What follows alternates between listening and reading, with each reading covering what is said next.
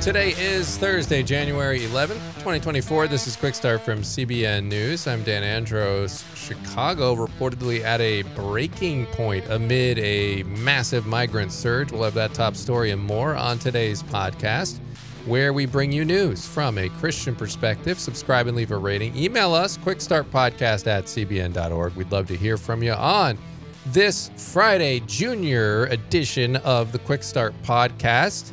Joining me as always, getting through that news of the Cray, Trey Goins-Phillips, Billy Hallowell. Gentlemen, it's Friday Junior. What's going on? How yeah, you doing? I, lo- I love a good Friday Junior. Yes, sir. Friday Junior, it's a great day, you know? Yes, it is. Despite It's all like the, the appetizer to the weekend. yeah, despite all the crazy weather that's going around, likely in your neck of the woods because it's blanketed a lot of the country right now. It's getting crazy. It was a crazy night last night, the other night with all the wind blowing through, and um, we got rain. We didn't get any snow or anything, but crazy. A lot of power outages and stuff. People are are dealing with right now. But we are going to move on. We're going to get to the news of the day here. And coming up on the podcast, Trey Little Nas X. Is this how you say it? I'm not up on my rappers, but we've got some sacrilegious imagery going on here. Yeah, so this is the same rapper who in 2021 sold 666 pairs of what he Right. called Satan shoes, if you remember that. So uh, he's back at it again, and he's uh, being just as offensive as he was then. So We'll get the details there. And then on the main thing, as I mentioned in Chicago, they got a big migrant surge going on. They're blaming it on Texas and Governor Greg Abbott. And they, of course, respond by saying, look, if you want to be a sanctuary city, well, maybe you should take some of the migrants. And so they're sending them up there. But in the middle of all that, churches are stepping in because people are still in need, regardless of where you fall on that. And so uh, CBN's Paul Petit has a story on that in Chicago. So we'll we'll get the details there and more coming up. But first, we're going to get through the news here in 90 seconds. All right, a genuine spiritual outpouring that began in 2023 is seems to be continuing here at the start of the new year. We got tens of thousands of young people are showing their faith in Christ. They're packing out churches, auditoriums, and stadiums across the country. All these different events, as pointed out by evangelist Matt Brown, who's the founder of Think Eternity. He posted on X that well over 100,000 young people gathered to seek God over New Year's. 55,000 at Passion in Atlanta, 10,000 at CrossCon in Kentucky, 7,000 at Cru, the national gathering there, 5,000 at the SALT conference in Iowa, and on and on and on. Many, many uh, events that he mentions there. And so countless churches are now calling their congregants to, congregants to fast and pray at the beginning of the year. Very, very cool to see that. You can read more details at cbnnews.com. And millions of Americans in more than 40 states have been feeling the effects of multiple storms slamming the country from coast to coast. The east saw severe thunderstorms. Multiple tornadoes developed on, in the line of storms from the air in Panama City Beach, Florida. You can see huge damage from the storm. And former Olympic gold medalist Mary Lou Retton is speaking out and says she's blessed to be alive after a battling a life-threatening form of pneumonia this past fall. You can read more about that as well over at cbnnews.com. Guys, a lot of cool things happening with these events as Matt Brown was pointing out. You know, Passion happens every year and it's it's a humongous event. Of course, the mainstream media completely ignores this event. But you're talking tens of thousands of people, usually all very young. And they're out here at this Christian event to praise God. And it's just incredible to see that, right? Like that is a movement when you have this many people going. And you know, we saw Asbury in the revival last year, and a lot of people seeking out God and and looking for God and and calling out to Him. And so this is a real thing happening.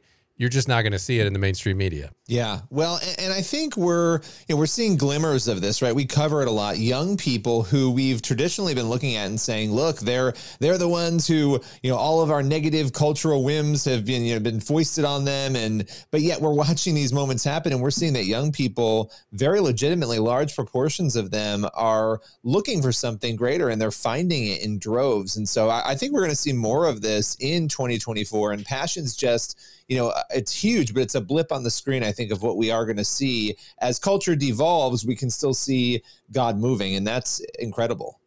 Hmm. Yeah, I think there's definitely some truth to that. I think it's cool too to see uh, the younger generation. I think so many people are fed up with some of the previous generation seeker friendly type churches where uh, are you in church or are you at some sort of concert? You can't really tell. I think people are kind of tired of that. And then as culture drifts further and further away from, not only drifts further away from faith, but becomes increasingly hostile to biblical teaching, I think it's drawing just a really stark contrast. So it's giving people an easy choice, right? Am I interested in actually following what the Bible says, or am I interested in all of these empty promises of the world? And I think as the world becomes darker, the gospel just shines brighter. And I think that's that's partly why so many young people um, are kind of hitting rock bottom and that they're really hopeless and they're left with nowhere to turn but to continue down the path they're going down, which has not been helpful to them, or to turn to faith and to turn to what scripture says. So uh, it's cool to see things like passion that I think are kind of an arbiter of things to come, hopefully.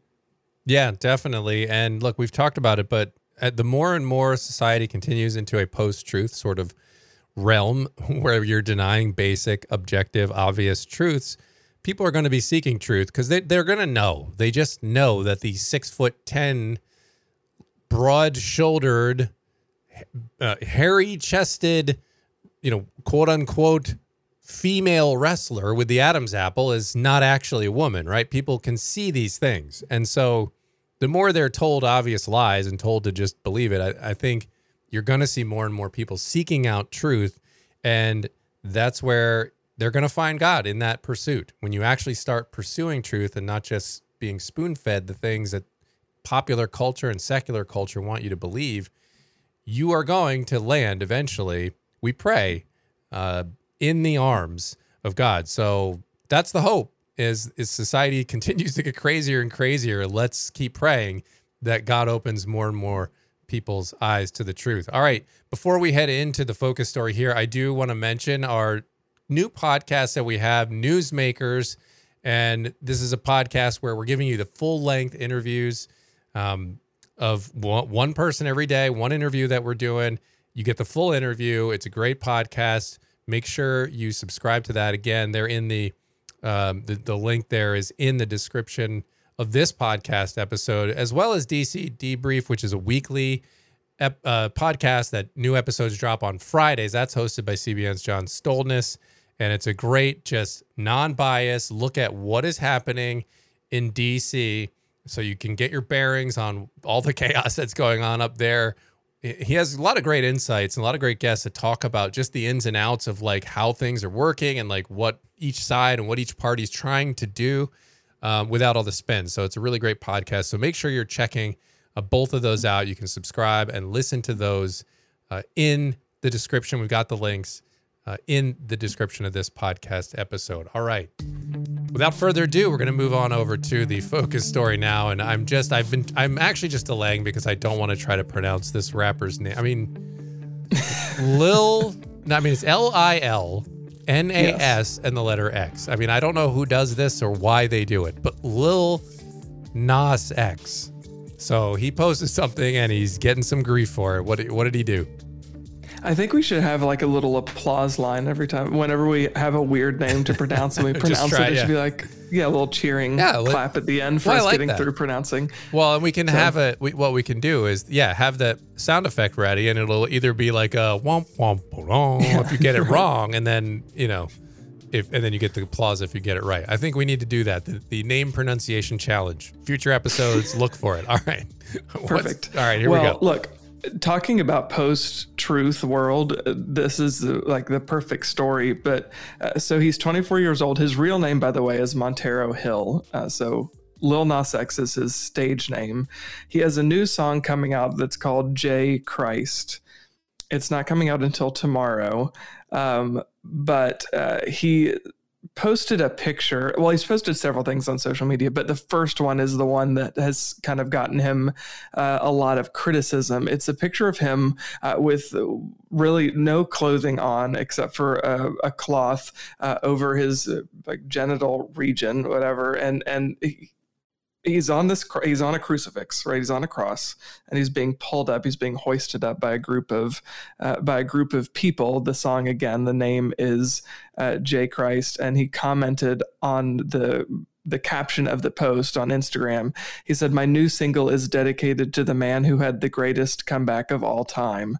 Uh, so a lot of people are seeing that as of course mocking christianity uh, making fun of of Jesus and, and, and of our faith, uh, rather than it being any anything that's that's good. It's something that's that's really critical. Though he's kind of spinning it as as if oh, I'm not mocking or making fun of anything.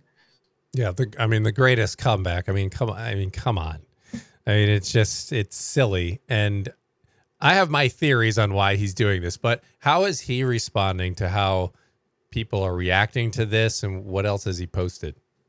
Yeah, so he's also posted a, a, video of himself on his TikTok channel dressed in an outfit that looks like uh, Jesus.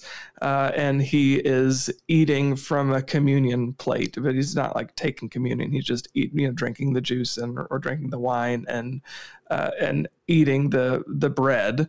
Uh, so again, another kind of inflammatory, sacrilegious uh, type post, but he said on his own social media account, uh, he said that the crazy thing is that nowhere in the picture, talking about the picture of him uh, being hoisted up on a on a crucifix. He said, Nowhere in the picture is there a mockery of Jesus. He said, Jesus Jesus's image is used throughout history in people's art all over the world. I'm not making fun of that. Uh, he said, Y'all just got to stop trying to gatekeep a religion that was here before any of us were even born. Uh, and then actually in November, he kind of teased that these kinds of uh, posts would be coming, that these kinds of songs would be coming. Uh, he said that he was jokingly in his Christian era. Uh, that was in a, a, a, post on X that he published in November of last year. Well, he sounds like a really confused individual because yeah. he's obviously, for whatever reason, obsessed with doing this, you know, and it's clearly a mockery, right? Like, to, well, to, to, yeah, go ahead. Yeah, well, I just wanted to add too. I, I think a lot of it is he's a very it's a, he's a lost person. I think it's easy to see these kinds of posts and get angry as believers, and there is obviously a such thing as as righteous anger and and seeing a mockery of our Savior and being obviously upset and bothered by that, I think that's fine. But we shouldn't direct that or, or let that turn into to some sort of hatred of of him because there's a lot of spiritual blindness here, right? That that he's dealing with, uh, a lot of personal issues that he's dealing with. Of course, he shouldn't be posting the things that he's posting, but really these posts should kind of prompt us to pray. I mean, he also jokingly said that he was now going to Liberty University. He posted this acceptance letter uh, claiming that he was going to be studying biblical studies and and and Christian leadership, which of course is that's not actually what he's going to be doing but he's posting all of these things that are making fun of christians in the lead up to the release of this song right and just being on the cross itself is clearly making a mockery yeah. it just right. regardless of whatever he thinks he's doing that's what it's doing and right. so yeah i mean definitely i mean just first and foremost just need to be the bible says to pray for our enemies and so somebody who's obviously hostile to God, I guess would be counted as an enemy. So we need to pray for him that yeah. God softens his heart and opens his eyes. Did I mean he mentioned Liberty? Did they respond at all? So Liberty has not responded uh, at all to his acceptance letter, his fake acceptance letter, but uh, Jerry Falwell Jr. actually did respond. Because it, so it was pretty obvious that it was fake from the beginning because at yeah. the bottom of the acceptance letter it signed Jerry Falwell. Uh, Jerry Falwell died in 2007. Yeah, um, and so all of when Jerry Falwell Jr. was president, and he hasn't been since 2020, obviously because of everything that went on with him, everything was signed Jerry Falwell Jr. So anyway. It, it's it's not real. Uh, but Jerry Falwell Jr. did respond, uh, and he said he's aware that the letter was a joke, but he said he quote wouldn't have hesitated to sign that letter for you to enroll. Talking to uh, Lil Nas X, he said I would have had no problem with you enrolling when I was still president. He said don't believe all the lies that have been told to you the last three years. There's no judgment at Liberty University, only grace. So kind of an interesting response actually yeah. from Jerry Jr. Yeah, I mean, yeah. isn't there? Don't you have to give some sort of faith statement when you go to Liberty, or no? How does that work? Yeah, no, you have to. You, so you you go through the whole application process, and then you read through what they say about their faith, like uh, tenets of of faith, uh, and you have to sign saying that you agree to those tenets of faith. And then you also, like you said, uh, Dan, have to share kind of your testimony and a little bit of your story uh, and your faith journey as well. So, and then yeah, don't you highly have to, unlikely? Yeah, highly unlikely. And there. then you don't uh, don't you have to live by a certain code of ethics on campus? You know higher standard yeah. like the Christian. So I, I don't know that Lil Nas X uh, would be up for. He would for not like life. the um. He he's, would not like the rules at Liberty. He's not all about that life. So yeah. All right. Well, I mean, look. I, I'm all kidding aside. This is obvious. It's obviously serious when somebody's mocking our Savior, like you said, and it's sad mostly for him yeah. because he's clearly a lost soul. So. Uh, we'll be praying. A good opportunity him. to yeah, pray. Definitely, definitely, no doubt about it. All right, we are going to uh, head on over to the main thing now. And Chicago's mayor says the migrant surge in Texas and Governor Greg Abbott's policies have pushed the city to the breaking point. He's asking Congress for help. Abbott and other states on the southern border say if you want to be a sanctuary city, you got to actually take in the migrants. I mean, we're talking about a massive migrant surge happening right now the, the Border Protection Service, the Border Patrol, they said that more than 300,000 migrants crossed the Mexican border just in December alone, and a lot of them ended up, have ended up in Chicago. But now, in the middle of all that, right, you have this going on, this crisis, this debate. How do we handle it? Um, churches and ministries have become the lifeline for a lot of people because, regardless of what you think about them, they're here. And a lot of them are in need. A lot of them are families. And so, regardless of that, it's still incumbent on Christians to help. And so there are many doing just that. And CBN's Paul Petit has the story for today's main thing. More than 300,000 migrants crossed the U.S. Mexico border in December, according to data from U.S. Customs and Border Protection. That's the highest monthly total since 2000, and now its effects are being felt here in Chicago, sending this sanctuary city in a scramble to keep up with the influx. Migrants and asylum seekers sit waiting for a hot breakfast and donated clothing at this church on Chicago's west side. It is not unusual for them to get up at 3:30 in the morning to get on the L at 4 because it might be 2 hours for them to get here. And at those hours in January, it's usually below freezing. They'll arrive here wearing t-shirts and sandals and we're in Chicago. Area Catholic churches, many of them partnering with the city of Chicago, are working to keep up with the recent influx of migrants. We've had upwards toward 300 people come on a given day. The vast majority do come from Venezuela, but we also get people coming from Ecuador and from Colombia.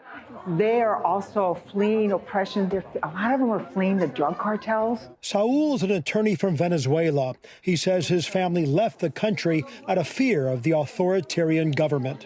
En Venezuela eh, soy abogado. I am an attorney, and things were very difficult in Venezuela. I felt that me and my family were at risk of persecution. In the last year and a half, over 26,000 migrants have arrived here. Saul says Chicago's sanctuary city status is the reason he came. Sometimes they don't have a choice. They are just sent on a bus, and the bus is headed to a sanctuary city like Chicago. Last month, Texas sent unannounced busloads of migrants, some even on a chartered jet to Illinois. The city then bused them to its migrant landing zone. These unexpected newcomers have Chicago Mayor Brandon Johnson fuming at Texas Governor Greg Abbott. The reckless and, quite frankly, the unsafe behavior of the governor of Texas has caused a great deal of trepidation. But organizers and volunteers here say they have to set politics aside at a time like this. I've been saying to people, this is not a political issue for us. These are people who are in need and in care, and we're answering the gospel message. St. Edmunds began its ministry to help the nearby YMCA and Oak Park Police, which operates shelters for the migrants. Now it's an interdenominational effort. It is the most beautiful interfaith effort. We have the Presbyterians, the, uh, the Congregationalists, the Methodists. And here on the northwest side of Chicago, City Line Bible Church is partnering with World Relief Chicagoland. Church leaders say many of their first arrivals have found jobs and moved into apartments. Some are now serving at the church. But a breaking point is on the horizon as more buses arrive from Texas. Mayor Johnson says his city and 27 shelters are near capacity. In November, Johnson opposed a 60 day limit for migrants to stay at those shelters. Today, many are near that limit. Without significant intervention from the federal government, this mission will not be sustained. In Chicago, Paul Petit, CBN News.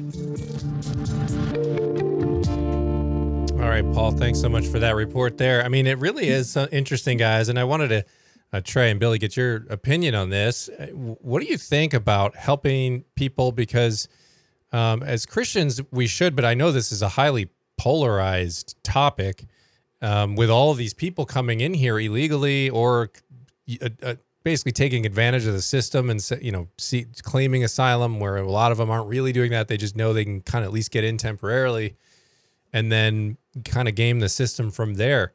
So what's your guys kind of take you know 20000 foot view on this on this issue and what to do Well, I, you know, I think we have, there's so many different facets of it, but I do think that we have to pull back as Christians and realize that while not everybody is fleeing as a refugee, there are people who are. You have a category of people who are fleeing. And so we have to have compassion for that and understanding for that. On the flip side, also have compassion and recognize that there are probably victims, you know, there's trafficking, there are all these other horrific things going on.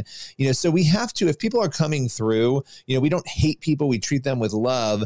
Uh, but I think the biggest piece of this puzzle, that's just natural, obvious what we're supposed to do as, as believers. The biggest piece of the puzzle is that our government is not doing its job to protect its citizens. And it's in particular not doing its job to protect its individual states. You know, putting this problem on the backs of Arizona and Texas for so many years, we clearly have a massive structural problem that is not Yeah. being solved and that needs to be solved and i think by busing people and sending them as cruel as it may seem it does make us realize this is a national problem it's not Well, just yeah. a texas And I think, and and I, and one other thing I'll note here is that I think previously people I think were sneaking in more. Like they're still doing that, right? They sneak in, but I think now the word is out. Like, hey, just go claim asylum. You'll get processed, and they'll send you about your way, and they'll even put you on a plane or a bus and take you to a city maybe that you have a relative at or something like that. And uh, and so you have that going on now, and it's just it's kind of compounding the issue in a way that visually people are seeing it. So it, I think whereas before when you just put a number out there, you, you didn't really get a sense of what was happening. But when you see these crowds of people now that are waiting to be processed, and the cities that they're sending them to are feeling that, and they're like, "Wait a minute!" And it's like the rhetoric suddenly falls flat when you're just like, "We want to be a sanctuary city," and you're up in some safe neck of the woods way away from the border, thousands of miles from the border. Well, now when you actually have to deal and see what it's like to deal with that many people coming in, I think it makes the problem a, a little more real. Yeah, for sure. Well, I think too, uh, we have to just realize that we live in a broken, fallen world and there are going to be broken, fallen solutions, meaning that there's never going to be a perfect answer to these Yeah. kinds of crises because as human beings we're fallible. We cannot perfectly solve uh, these kinds of situations. I think it's important in our day to day lives, like the three of us and the people listening, like we all have to be compassionate and we have to be graceful and loving to our neighbor. And sometimes that neighbor is going to include an immigrant who came in here illegally and sometimes it's going to include somebody who came here legally. Uh, but that shouldn't you know whether they're here illegally or legally shouldn't uh, impact the the way that we treat them. We we treat people with kindness regardless because that's what Christ tells us to do.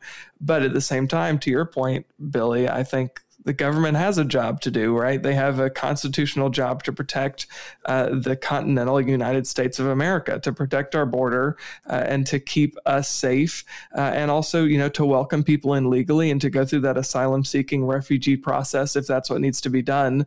Uh, but we have a process in place; it's just not being used, and there needs to be reform done. So I think we can do both. We can hold the Yeah. government accountable for what they're not doing, and also treat people in our day-to-day interactions with love and grace and compassion. Yeah, yeah, absolutely. Like it's not a zero sum game, right? Like you can be kind to people, but then still say, "Hey, government, we've got to do our job and not let this many people get in here."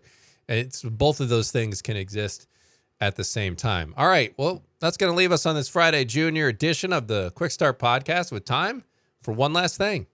I'm going to go back to a verse. We have shared this verse many times before, but today I think with Little Nas X, we've, we've got to share it again. Proverbs 9:10. The fear of the Lord is the beginning of wisdom, and knowledge of the Holy One is understanding. And you know, when we don't have reverence for God, it leads us down very dangerous paths. And I and I think it's not just Little Nas X; it's a lot of people. It can happen to any of us when we just are so obsessed with ourselves that we we go to that length to praise ourselves almost. Yeah, and there's just this level of like knowledge. There's a difference difference between knowledge and wisdom. And when you see the definition of wisdom here, the fear of the Lord is the beginning of wisdom. We can get so caught up with other kinds of knowledge that makes that makes we think makes us smarter or wiser, but really that's where it all begins. And uh, it's just a, it's a great foundational reminder. Yeah, it's a good reminder to me too that whenever we feel like God is distant, it's not it's not God who's moved. We're the ones who have moved Yeah. away. So if we're in need of wisdom for whatever life is throwing at us, uh, the best place to go is back to the source of wisdom. Yeah, absolutely. Absolutely. All right. Great thought to leave it with here on this Friday Junior edition of the pod.